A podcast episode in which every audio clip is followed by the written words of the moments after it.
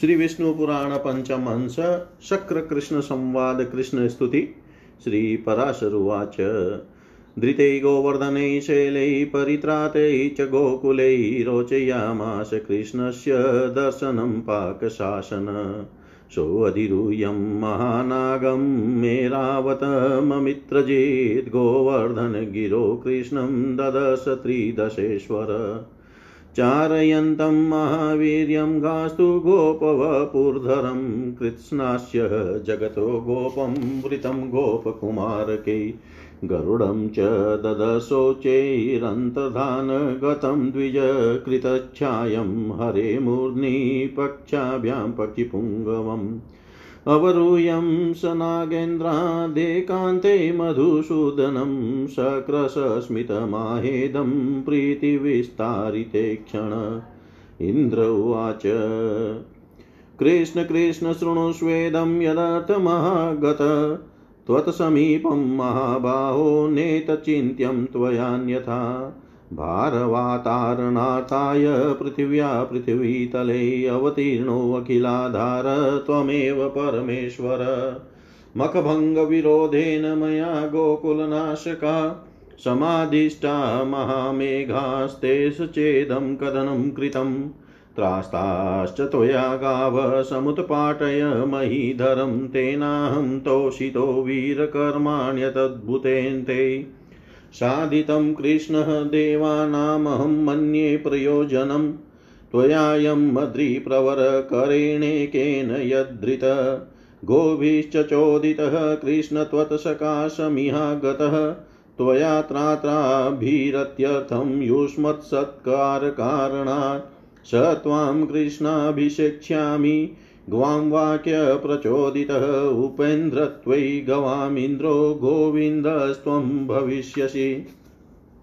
श्रीपराशरुवाच अथोपवायादादाय घण्टा मेरावतादजगत् अभिषेकं तया चक्रै पवित्रजलपूर्णया, क्रियमाणे अभिषेके तु गावकृष्णस्य तत्क्षणात् प्रस्रवोद्भूतः दुग्धार्द्रा सद्यश्चक्रुर्वसुन्धराम् अभिषिच्य गवां वाक्यादुपेन्द्रं वै जनार्दनं प्रीत्या सम्प्रश्रयं वाक्यं पुनराह सचीपति। गवामेतत्कृतं वाक्यं तथान्यदपि मे शृणु यद्वीमि महाभागभारावतरणेच्छया। ममांसः पुरुषव्याघ्रः पृथिव्यां पृथिवीधर अवतीर्णोऽर्जुनो नाम संचयो भवता सदा। भारावतरणे सायं स ते वीरः करिष्यति। संरक्षणीयो भवता यथात्मा मधुसूदन। श्रीभगवानुवाच, जानामि भारते वंशे जातं पार्थं तवांसत तमहं पालयिष्यामि, यावत् स्थास्यामि भूतले। यावन्महीतले शक्रस्तास्याम्यहम् अरिन्दम। न तावदर्जुनं कश्चिद्देवेन्द्रः युधिजेष्यति। कंसो नाम महाबाहुर्दैत्यो वरिष्ठस्तथासुरः। केशिकुवलय्या पीडो नरकाध्यास्तथा परे। हतेषु तेषु देवेन्द्र भविष्यति महाहव। तत्र विधिसहस्राक्ष भारावतरणं कृतम्। स त्वं गच्छ न सन्तापं पुत्रार्थे कर्तुमर्हसि नार्जुनस्य रिपु कश्चिन्ममाग्रे प्रभविष्यति। अर्जुनार्थे त्वं सर्वान्युधिष्ठिरपुरोगमान्। निव्रते भारते युद्धे कुन्त्यै दास्याम्यवीक्षतान्। श्रीपराशरुवाच इत्युक्तः सम्परिष्वज्य देवराजो जनार्दनम्। आरुह्योरावतं नागं पुनरेव दीवं ययो। कृष्णो हि सहितो गोभि। गोपालेश्च पुनः व्रजम् आजगामाथ गोपीनां दृष्टिपूतेन वर्त्मना। आजगामाथ गोपीनां दृष्टिपूतेन वतर्मना। श्री पराशर जी बोले इस प्रकार गोवर्धन पर्वत का धारण और गोकुल की रक्षा हो जाने पर देवराज इंद्र को श्री कृष्ण चंद्र का दर्शन करने की इच्छा हुई। अतः शत्रुजित देवराज गजराज ऐरावत पर चढ़कर गोवर्धन पर्वत पर आए और वहाँ संपूर्ण जगत के रक्षक गोप वेशधारी महाबलवान श्री कृष्ण चंद्र को ग्वाल बालों के साथ गौएँ चराते देखा। हे द्विज उन्होंने यह भी देखा कि पक्षी श्रेष्ठ गरुड़ अदृश्य भाव से उनके ऊपर रहकर अपने पंखों से उनकी छाया कर रहा है। तब से, तब वे ऐरावत से उतर पड़े और एकांत में श्री मधुसूदन की और प्रीति पूर्वक दृष्टि फैलाते हुए मुस्कुरा कर बोले, इंद्र ने कहा हे श्री कृष्ण चंद्र मैं जिसलिए आपके पास आया हूँ, वह सुनिए, हे महाबाहो, आप इसे अन्यथा न समझे। हे अखिलाधार परमेश्वर, आपने पृथ्वी का भार उतारने के लिए ही पृथ्वी पर अवतार लिया है। यज्ञ भंग से विरोध मान कर ही मैंने गोकुल को नष्ट करने के लिए महामेघों को आज्ञा दी थी। उन्होंने यह संहार मचाया था। किंतु आपने पर्वत को उखाड़ कर गौवों को बचा लिया हे वीर, आपके इस अद्भुत कर्म से मैं अति प्रसन्न हूँ। हे कृष्ण, आपने जो अपने एक हाथ पर गोवर्धन धारण किया है, इससे मैं देवताओं का प्रयोजन आपके द्वारा सिद्ध हुआ ही समझता हूँ। गौवंश की रक्षा द्वारा आपसे रक्षित कामधेनु आदि गौवों से प्रेरित होकर ही मैं आपका विशेष सत्कार करने के लिए यहाँ आपके पास आया हूँ। हे कृष्ण, अब मैं गौवों के वाक्यानुसार ही आपका उपेंद्र पद पर अभिषेक करूँगा तथा आप गौवों के इंद्र स्वामी हैं, इसलिए आपका नाम गोविंद भी होगा। श्री पराशर जी बोले तदनंतर इंद्र ने अपने वाहन गजराज ऐरावत का घंटा लिया और उसमें पवित्र जल भरकर उससे कृष्णचंद्र का अभिषेक किया। श्री कृष्णचंद्र का अभिषेक होते समय गौों ने तुरंत ही अपने स्तनों से टपकते हुए दुग्ध से पृथ्वी को भिगो दिया। इस प्रकार गौों के कथनानुसार श्री जनार्दन को उपेंद्र पद पर अभिषिक्त कर सचिपति इंद्र ने पुनः प्रीति और विनय पूर्वक कहा हे महाभाग, यह तो मैंने गौवों का वचन पूरा किया। अब पृथ्वी के भार उतारने की इच्छा से मैं आपसे जो कुछ और निवेदन करता हूँ, वह भी सुनिए। हे पृथ्वीधर, हे पुरुष सिंह, अर्जुन नामक मेरे अंश ने पृथ्वी पर अवतार लिया है। आप कृपा करके उसकी सर्वदा रक्षा करें।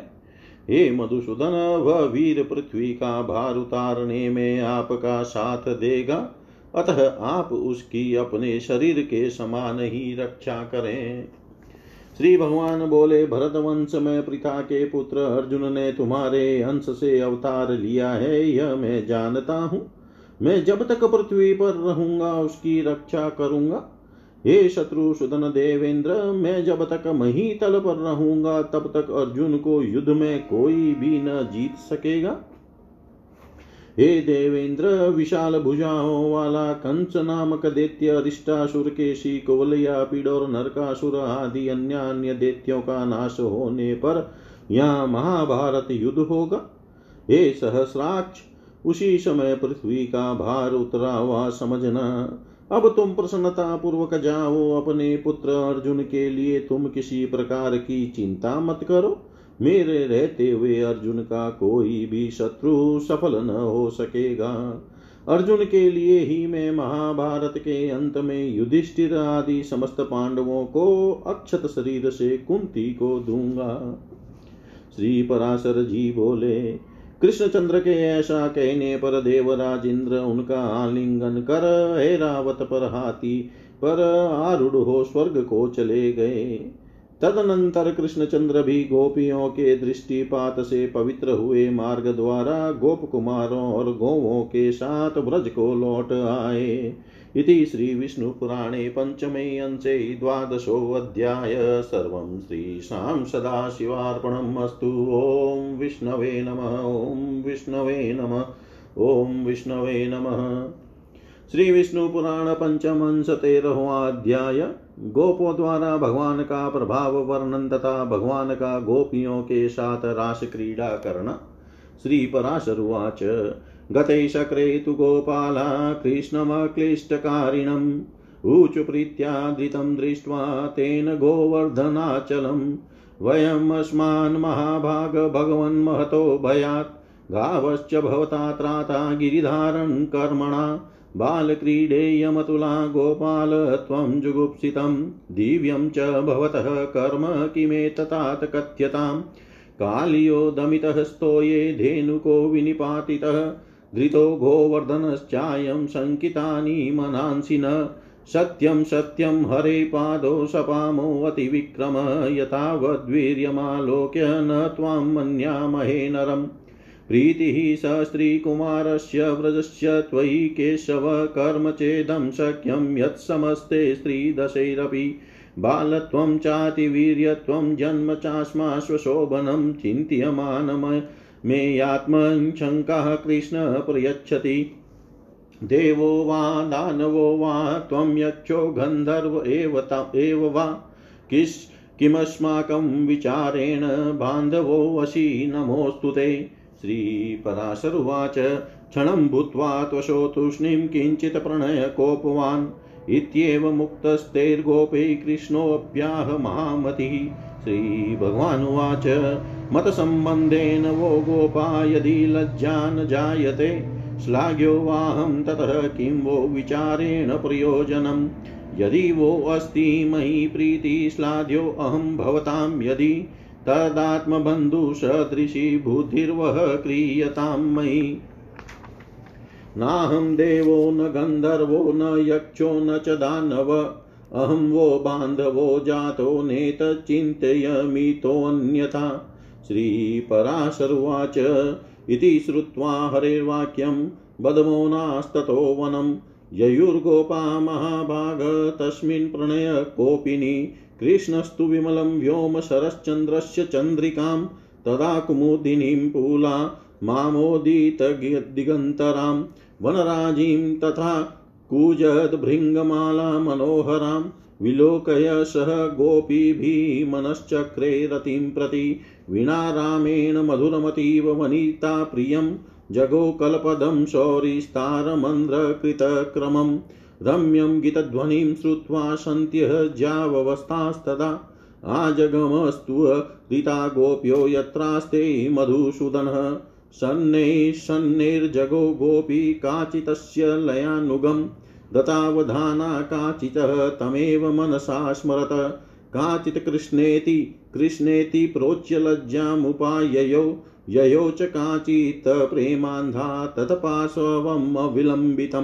तत्पाशवम् अविलम्बितम् कच्चिचावस्थः काचिचावसस्थशान्ते स्थित्वा दृष्ट्वा बहिर्गुरुं तन्मयत्वेन गोविन्दं दध्यो मीलितलोचना तचितः विमलाहालाद् क्षीणपुण्यचया तथा। तत्प्राप्ति महादुःखविलीनाशेषपातका। चिन्तयन्ती जगत्सूतिं परब्रह्मस्वरूपिणं निरुच्छ्वासत्तया मुक्तिं गतान्या गोपकन्यका गोपीपरिवृतो रात्रिं शरचन्द्रमनोरमां मानयामाश गोविन्दो रासारम्भरसोत्सुकः गोप्यश्च वृन्दश्च कृष्णचेष्टाश्वायतमूर्तय अन्यदेशं गते कृष्णे चेरुवृन्दावनान्तरं कृष्णे निबधहृदया इदमुचुः परस्परम् कृष्णोऽहमेष ललितं व्रजाम्यालोक्यतां गति अन्यब्रवीति कृष्णस्य मम गीतिर्निशम्यतां। दुष्टकालीयतिष्ठात्र कृष्णोऽहमिति चापरा, बाहुमा स्फोटय कृष्णस्य लीलया सर्वमाददे अन्याब्रवीति भो गोपा निःशङ्कैस्तीयतामिति अलं वृष्टिभयेनात्र धृतो गोवर्धनो मया। धेनुकोऽयं मया क्षिप्तो विचरन्तु यथेच्छया गावो ब्रवीति चेवान्या कृष्णलीलानुसारिणी। एवं नानाप्रकारासु कृष्णचेष्टासु तास्तदा गोप्यो व्यग्रहा समः केरुरम्यं वृन्दावनान्तरं विलोक्येका भुवं प्राह गोपी गोपवराङ्गना पुलकाञ्चितः सर्वाङ्गी विकाशिनयनोत्पला ध्वज वज्राङ्कुशाब्जाङ्करेखावन्त्यापि पश्यत पदान्येतानि कृष्णस्य लीलाललितगामिन, कापि तेन समायाता, कृतपुण्या मदालसा पदानि तस्याश्चेतानि घनान्यल्प, घनान्यल्पतनूनि च पुष्पापचयमो त्रये चक्रै दामोदरो ध्रुवं येनाग्राकान्तमान्त्राणि पदान्यत्र महात्मन अत्रोपविशय वै तेन काचित् पुष्पैरलङ्कृता अन्यजन्मनि सर्वात्मा विष्णुरभ्यर्चितस्तया पुष्पबन्धनसमानकृत्य मानामपास्यताम् नन्दगोपसुतो यातो मार्गेनानेन पश्यत अनुयातेन मन्त्रायां मत्राण्यानितम्बभरमन्थरा या गन्तव्ये द्रुतं याति निम्नपादाग्रसंस्थिति हस्तन्यस्ताग्रहस्त्येयं तेन याति तथा सखी अनायत पदन्यासा लक्ष्यते पदपद्धति हस्तसंस्पर्शमात्रेण धूतैर्नैषा विमानिता नेरा श्यानमन्दगामिन्या निवृतं लक्ष्यते पदम् नूनमुक्ता त्वरामीति पुनरेष्यामि ते अन्तिकं तेन कृष्णेन येनेषा त्वरिता पदपद्धति। प्रविष्टो गहनं कृष्णः पदमत्र न लक्ष्यते।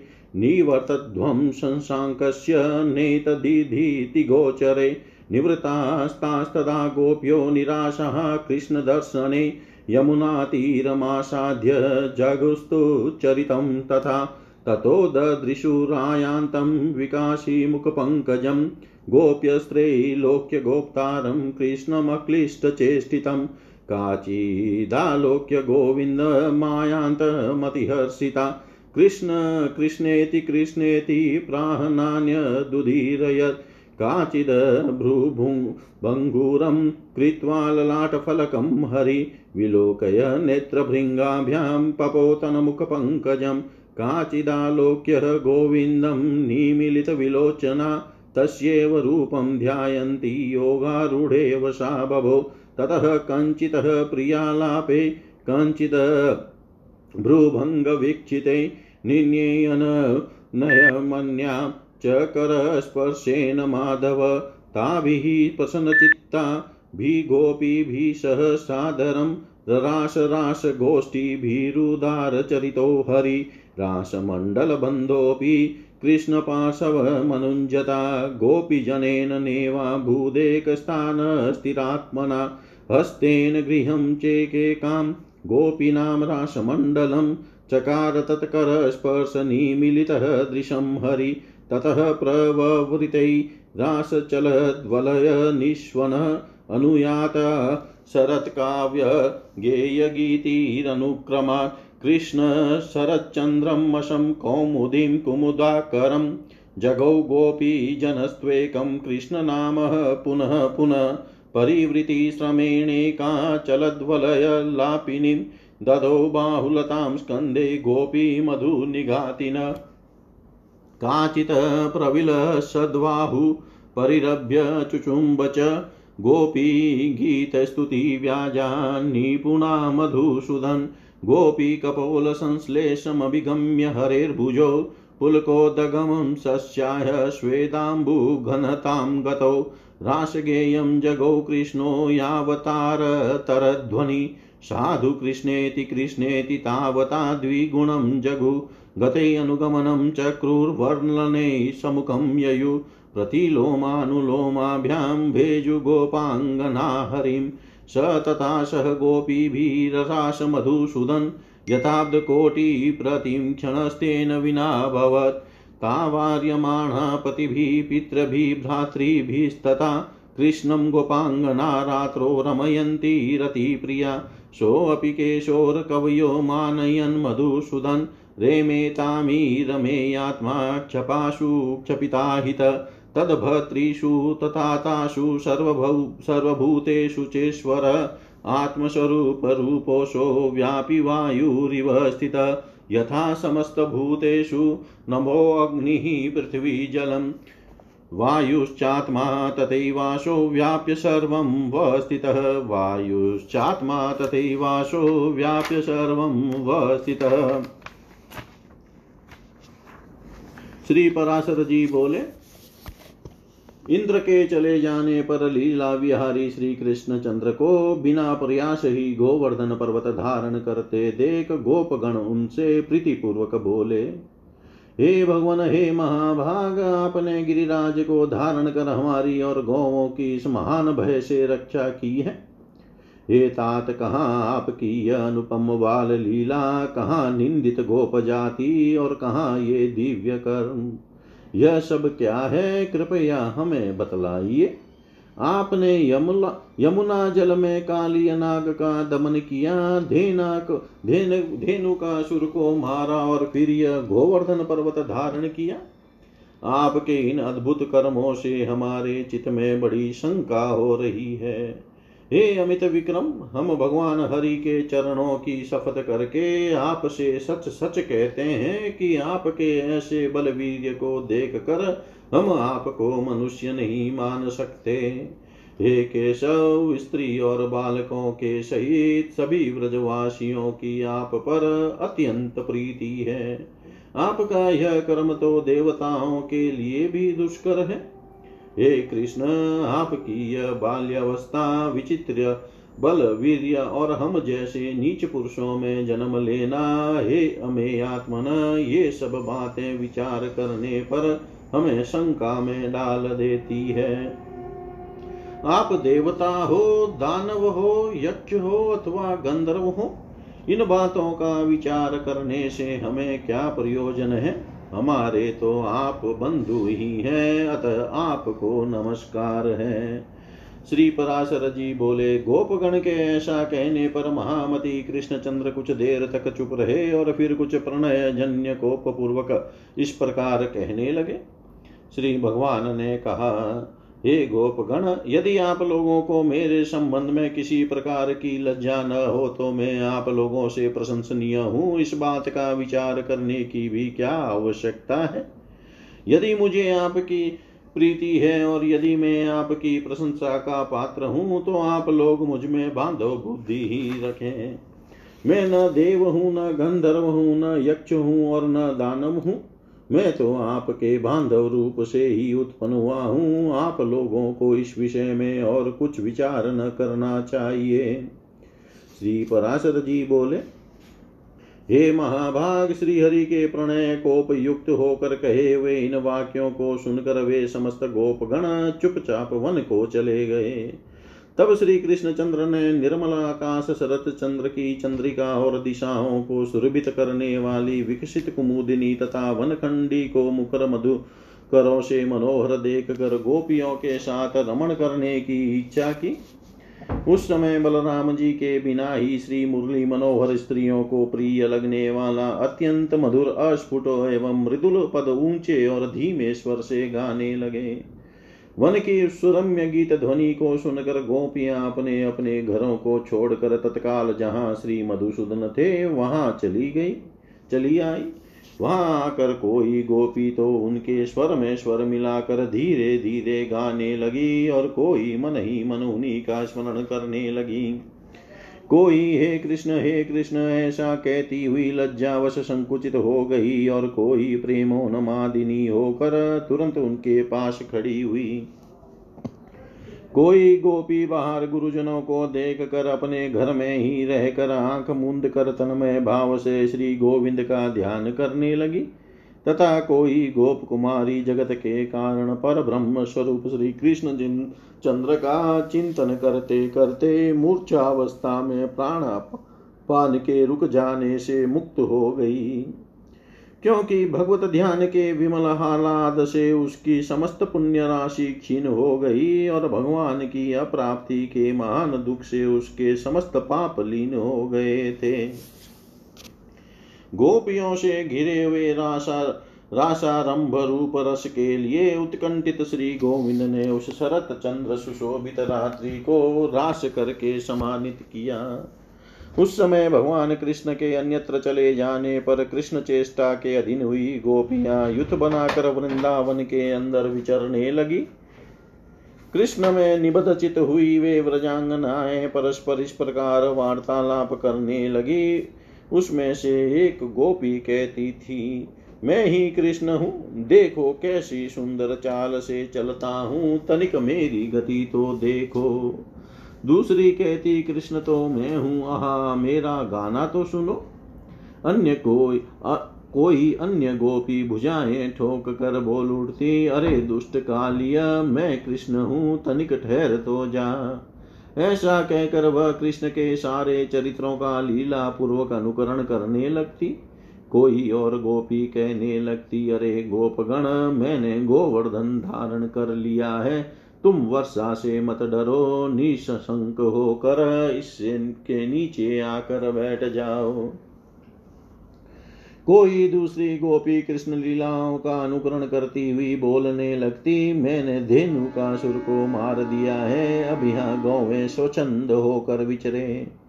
इस प्रकार समस्त गोपियाँ श्री कृष्ण चंद्र की नाना प्रकार की चेष्टाओं में व्यग्र होकर साथ साथ अति सुरम्य वृंदावन के अंदर विचरने लगी। खिले हुए कमल जैसे नेत्रों वाली एक सुंदरी गोपांगना सर्वांग पुलकित हो पृथ्वी की ओर देख कर कहने लगी हरियाली ये लीला ललित गामी कृष्ण चंद्र के ध्वजा, वज्र, अंकुश और कमल आदि की रेखाओं से सुशोभित पद चिन्ह तो देखो। और देखो उनके साथ कोई पुण्यवती मदमाती युवती भी आ गई है। उसके ये घने छोटे छोटे और पतले चरण चिन्ह दिखाई दे रहे हैं।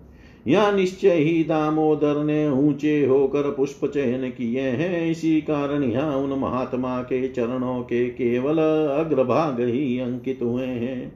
यहाँ बैठकर उन्होंने निश्चय ही किसी बड़भागिनी का पुष्पों से श्रृंगार किया है। अवश्य ही उसने अपने पूर्व जन्म में सर्वात्मा श्री विष्णु भगवान की उपासना की होगी। और यह देखो पुष्प बंधन के समान से गर्विता होकर उसके मान करने पर श्री नंद नंदन उसे छोड़कर इस मार्ग से चले गए हैं। अरी सखियों, देखो यहाँ कोई नितम भार के कारण मंदगामिनी गोपी कृष्णचंद्र के पीछे पीछे गई है। वह अपने गंतव्य स्थान को तीव्र गति से गई है। इसी से उसके चरण चिन्हों के अग्रभाग कुछ नीचे दिखाई देते हैं। यहाँ वह सखी उनके हाथ में अपना पानी पल्लव देकर चली है। इसी से उसके चरण चिन्ह पराधीन से दिखलाई देते हैं। देखो यहाँ से उस मंदगामिनी के निराश होकर लौटने के चरण चिन्ह दिख रहे हैं। मालूम होता है उस धूर्त ने उसकी अन्य आंतरिक अभिलाषाओं को पूर्ण किए बिना ही केवल कर स्पर्श करके उसका अपमान किया है। यहाँ कृष्ण ने अवश्य उस गोपी से कहा है, तू यहीं बैठ, मैं शीघ्र ही जाता हूँ। इस वन में रहने वाले राक्षस को मान मार कर पुनः तेरे पास लौट आऊँगा। इसीलिए यहाँ उनके चरणों के चिन्ह शीघ्र गति के से दिख रहे हैं। यहाँ से कृष्ण चंद्र गहन वन में चले गए हैं। इसी से उनके चरण चिन्ह दिखलाई नहीं देते। अब सब लौट चलो, इस स्थान पर चंद्रमा की किरणें नहीं पहुँच सकती। तदनंतर वे गोपियाँ कृष्ण दर्शन से निराश होकर लौट आई और यमुना तट पर आकर उनके चरितों को गाने लगी। तब गोपियों ने प्रश्न मुखारविंद त्रिभुवन रक्षक लीला विहारी श्री कृष्णचंद्र को वहाँ आते देखा। उस समय कोई गोपी तो श्री गोविंद को आते देख कर अति हर्षित हो केवल कृष्ण कृष्ण कृष्ण इतना ही कहती रह गई और कुछ न बोल सकी। कोई प्रणय कोपवश अपनी भ्रूभंगी से ललाट सिकोड़ कर श्री हरि को देखते हुए अपने नेत्र रूप भ्रमरों द्वारा उनके मुख कमल का मकरंद पान करने लगी। कोई गोपी गोविंद को देख नेत्र मुंद कर उन्हीं के रूप का ध्यान करती हुई योगारूढ़ सी भाषित होने लगी। तब श्री माधव किसी से प्रिय भाषण करके किसी की और भ्रूभंगी से देख कर और किसी का हाथ पकड़ कर उन्हें मनाने लगे। फिर उदार चरित श्री हरि ने उन प्रश्न चित्त गोपियों के साथ रास मंडल बनाकर आदर पूर्वक रमण किया।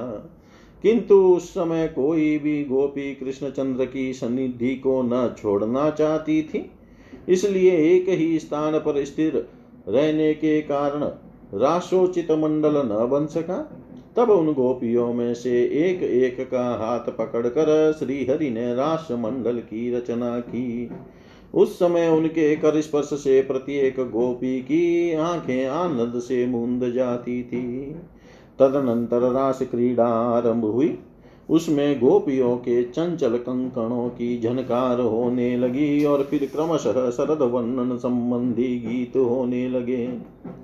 उस समय कृष्ण चंद्र चंद्रमा, चंद्रिका और कुमुदवन संबंधी गान करने लगे। किंतु गोपियों ने तो बारंबार केवल कृष्ण नाम का ही गान किया। फिर एक गोपी ने नित्य करते करते थक कर चंचल कंकण की झनकार से युक्त अपनी बाहुलता श्री मधुसूदन के गले में डाल दी।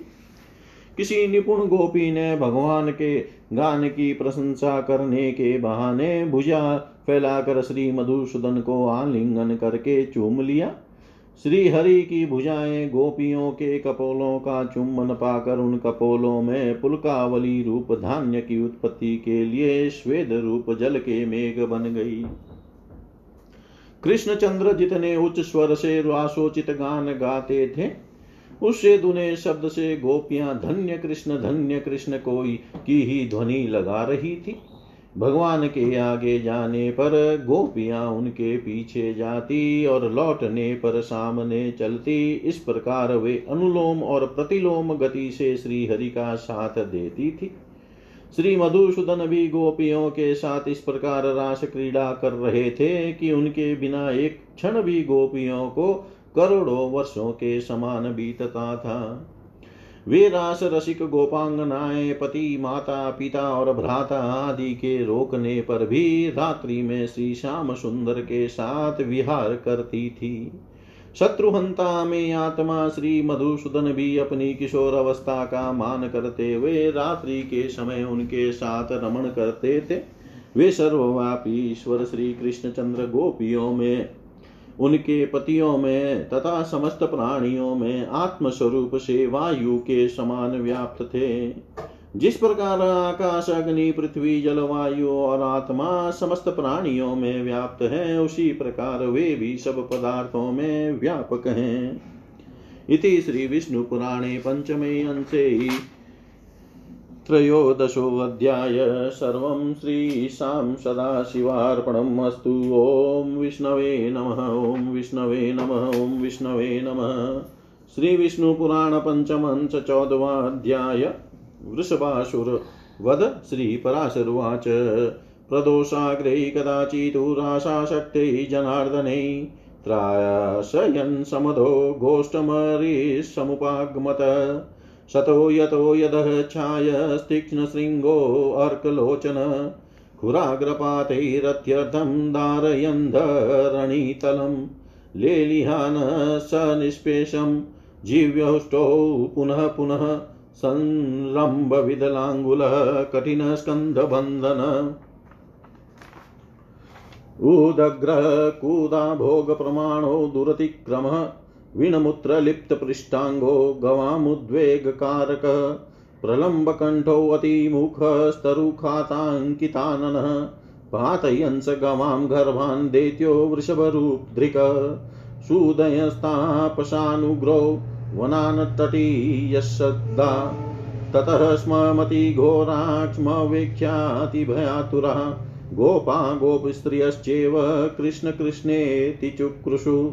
सिंहनादं ततश्चक्रे तलशब्दं च केशव तच्छब्दश्रवणाचाशो दामोदरमुपाययो अग्रन्यस्तविषाणाग्रह कृष्णकुक्षित्कृते क्षण अभ्यधावतः दुष्टात्मा कृष्णं वृषभदान्नवः आयान्तं दैत्यवृषभं दृष्ट्वा कृष्णो महाबल, न चचाल तथा स्थानधवज्ञा स्मितलीलया आसनं चेव जग्राह ग्राहवन्मधुसूदन् जगान जानुनो कुक्षौ विषाणघृणाचलं तस्य दर्पबलं भक्त्या गृहीतस्य विषाणयो अपीडय दरिष्टस्य कण्ठं क्लिनमिवाम्बरम् उत्पाटय शृङ्गमेकं तु तेनेवाताडय ततः ममारस महादेत्यो मुखाचोणितमुद्वमन् तुष्टुर्वनिर्हतै तस्मिन् दैत्यै गोपा जनार्दनम् जम्बे हते सहस्राक्षं पुरा देव गणायता। जम्बे हते सहस्राक्षं पुरा देव गणायता।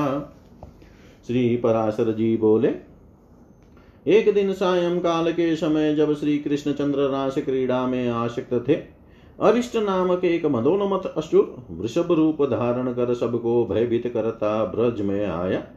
इस अरिष्टासुर की कांति सजल जलधर के समान कृष्ण वर्ण थी। सिंह अत्यंत तीक्ष्ण थे। नेत्र सूर्य के समान तेजस्वी थे और अपने खुरों की चोट से वह मानो पृथ्वी को फाड़े डालता था।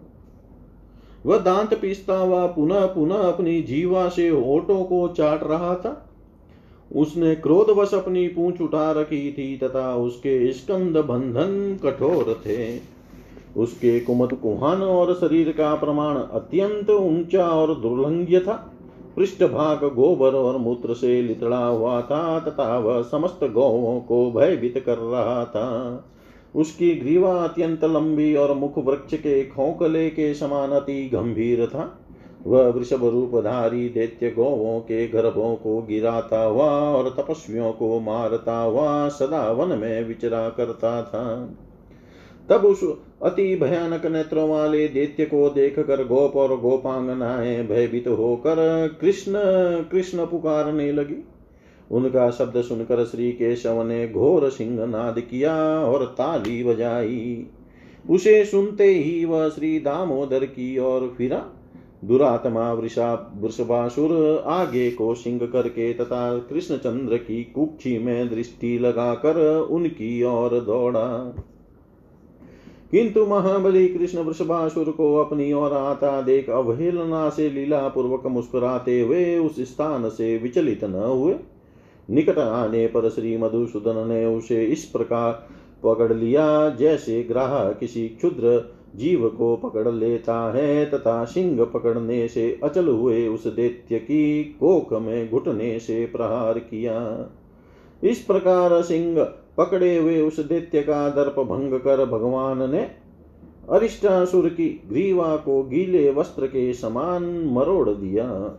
तदनंतर उसका एक सिंह उखाड़ कर उसी से उस पर आघात किया, जिससे वह महादैत्य मुख से रक्त वमन करता हुआ मर गया।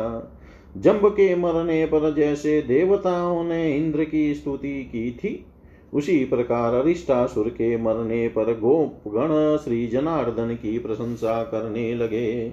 इति श्रीविष्णुपुराणे पञ्चमे अंशे चतुर्दशोऽध्याय सर्वं श्रीशां सदाशिवार्पणम् अस्तु।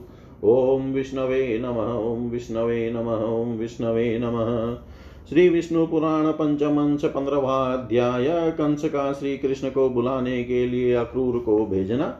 श्री पराशरुवाच ककुदमतिहते अरिष्टे धेनुके विनिपातिते, प्रलम्बे निधनं नीते धृते गोवर्धनाचले, दमिते कालिये नागे भग्ने तुङ्गद्रुमद्वये हतायां पुतनायां च शकटे परिवर्तिते, कंसाय नारदः प्राह यथावृतमनुक्रमात्, यशोदा देवकी गर्भपरिवृत्याद्यशेषत श्रुत्वा तत्सकलं कंसो नारदा दर्शनात् वसुदेवं प्रति तदा कोपं चग्रे सुदुर्मति सोऽतिकोपादुपालभ्य सर्वयादव संसदि जगः यादवाश्चेव कार्यं चेतदचिन्तयत् यावन बलमारूढो, रामकृष्णौ सुबालकौ, तावदेव मया वध्यावसाध्यो रूढयौवनौ चाणुरो अत्र महावीर्यो मुष्टिकश्च महाबल एताभ्यामलयुद्धेन मारयिष्यामि दुर्मति। धनुर्मह महायोग व्याजेनानीयतो व्रजात् तथा तथा यतिष्यामि यास्येते सङ्क्षयं यथा। स्वफल्कतनयं शूरमक्रूरं यदुपङ्पुङ्गवं तयोरानयानार्थय प्रेषयिष्यामि गोकुलम्। वृन्दावनचरं घोरमादेख्यामि च केशिनं तत्रैवासावती बलस्तावुभो घातयिष्यति गजः कुवलया पीडो मत्सकाशमिहागतो, घातयिष्यति वा गोपो वसुदेव सुतावुभो। श्रीपराशरुवाच। इत्यालोच स दुष्टात्मा कंसो राम जनार्दनौ, हन्तुं कृतमतिविरावक्रूरं वाक्यमब्रवीत्। कंसुवाच। भो भो दानपते वाक्यं क्रियतां प्रीतिये मम। इतः स्यन्दनमारुह्यं गम्यतां नन्दगोकुलं। वसुदेवसुतौ तत्र विष्णोरंशसमुद्भवौ नाशाय किल सम्भूतो मम दुष्टौ प्रवर्धत। धनुर्महो ममाप्यत्र चतुर्दश्यां भविष्यति। आनेयो भवता गत्वा मलयुद्धाय तत्रतौ। चाणुरमुष्टिकौ मलौ नियुधकुसुमौ मम। ताभ्यां सहानयोर्युद्धं सर्वलोकोऽत्र पश्यतु गजः कुवलय्यापीडो महामात्रप्रचोदितः। स वाहनिष्यते पापो वसुदेवात्मजो शिशु तौ हत्वा वसुदेवं च नन्दगोपं च दुर्मतिं हनिष्ये पितरं चेनमुग्रसेनं सुदुर्मतिं ततः समस्तगोपानां गोधनान्यखिलान्यहं। वित्तं चापहरिष्यामि दुष्टानां मदवेदिषीणां त्वामृते यादवाश्चेते द्विषोदानपते मम। एतेषां च वदायाहं यतिष्येऽनुक्रमा तत् तदा निष्कण्टकं सर्वं राज्यमेतद्यादवं प्रसादिष्ये त्वया तस्मान् प्रीत्यै विरगम्यताम् यथा च माहिषं सर्पिर्दर्धि चाप्युपहार्य वै गोपास समान यत्यवासु तथा वाच्यास्त्वया च तै। श्रीपराशरुवाच इत्यागप्तस्तदा क्रूरो महाभागवतो द्विज प्रीतिमान् भवत् कृष्णं स्वो द्रक्ष्यामिति सत्वरः तथेत्युक्त्वा स राजानं रथमारुह्यं शोभनं निशश्चक्राम ततः पुर्या मथुराया मधुप्रिय निश्चक्राम ततः पुर्या मथुराया मधुप्रिय। श्री पराशर जी बोले वृषभ रूपधारी अरिष्टासुर धेनुकता और परलंब आदि का वध गोवर्धन पर्वत का धारण करना कालिय नाग का दमन। दो विशाल वृक्षों को काटना पूतना वध तथा शकट का उलट देना आदि अनेक लीलाएँ हो जाने पर एक दिन नारद जी ने कंस को यशोदा और देवकी के गर्भ परिवर्तन से लेकर जैसा जैसा हुआ था, वह सब वृतांत क्रमशः सुना दिया। देव दर्शन नारद जी से यह सब बातें सुनकर दुर्बुद्धि कंस ने वसुदेव जी के प्रति अत्यंत क्रोध प्रकट किया। उसने अत्यंत कोप से वसुदेव जी को संपूर्ण यादवों की सभा में डांटा तथा समस्त यादवों की भी निंदा की और यह कार्य विचारने लगा। ये अत्यंत बालक राम और कृष्ण जब तक पूर्ण बल प्राप्त नहीं करते हैं, तभी तक मुझे इन्हें मार देना चाहिए। क्योंकि युवा युवावस्था प्राप्त होने पर तो ये अजय हो जाएँगे। मेरे यहाँ महावीरशाली चाणुर और महाबली मुष्टिक जैसे मल है। मैं इनके साथ मलह युद्ध कराकर उन दोनों दुर्बुद्धियों को मरवा डालूँगा।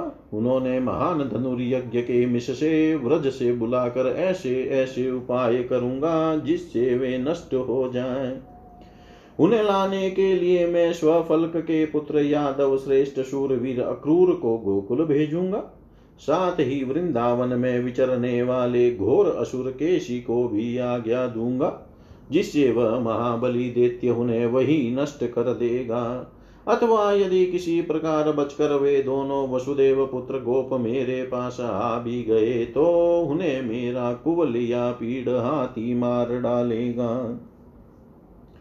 श्री पराशर जी बोले, ऐसा सोचकर उस दुष्टात्मा कंस ने वीरवर राम और कृष्ण को मारने का निश्चय कर अक्रूर जी से कहा। कंस बोला, हे दानपते, मेरी प्रसन्नता के लिए आप मेरी एक बात स्वीकार कर लीजिए। यहाँ से रथ पर चढ़कर आप नंद के गोकुल को जाइए। वहाँ वसुदेव के विष्णु अंश से उत्पन्न दो पुत्र हैं। मेरे नाश के लिए उत्पन्न हुए वे दुष्ट बालक वहाँ पोषित हो रहे हैं। मेरे यहाँ चतुर्दशी का धनुष यज्ञ होने वाला है। अतः आप वहाँ जाकर उन्हें मल युद्ध के लिए ले आइए। मेरे चाणुर और मुष्टिक नामक मल युग्म युद्ध में अति कुशल है। उस धनुर्यज्ञ के दिन उन दोनों के साथ मेरे इन पहलवानों का द्वंद्व युद्ध यहाँ सब लोग देखें। अथवा महावत से प्रेरित हुआ कुवलिया पीड़ नामक गजराज उन दोनों दुष्ट वसुदेव पुत्र बालकों को नष्ट कर देगा।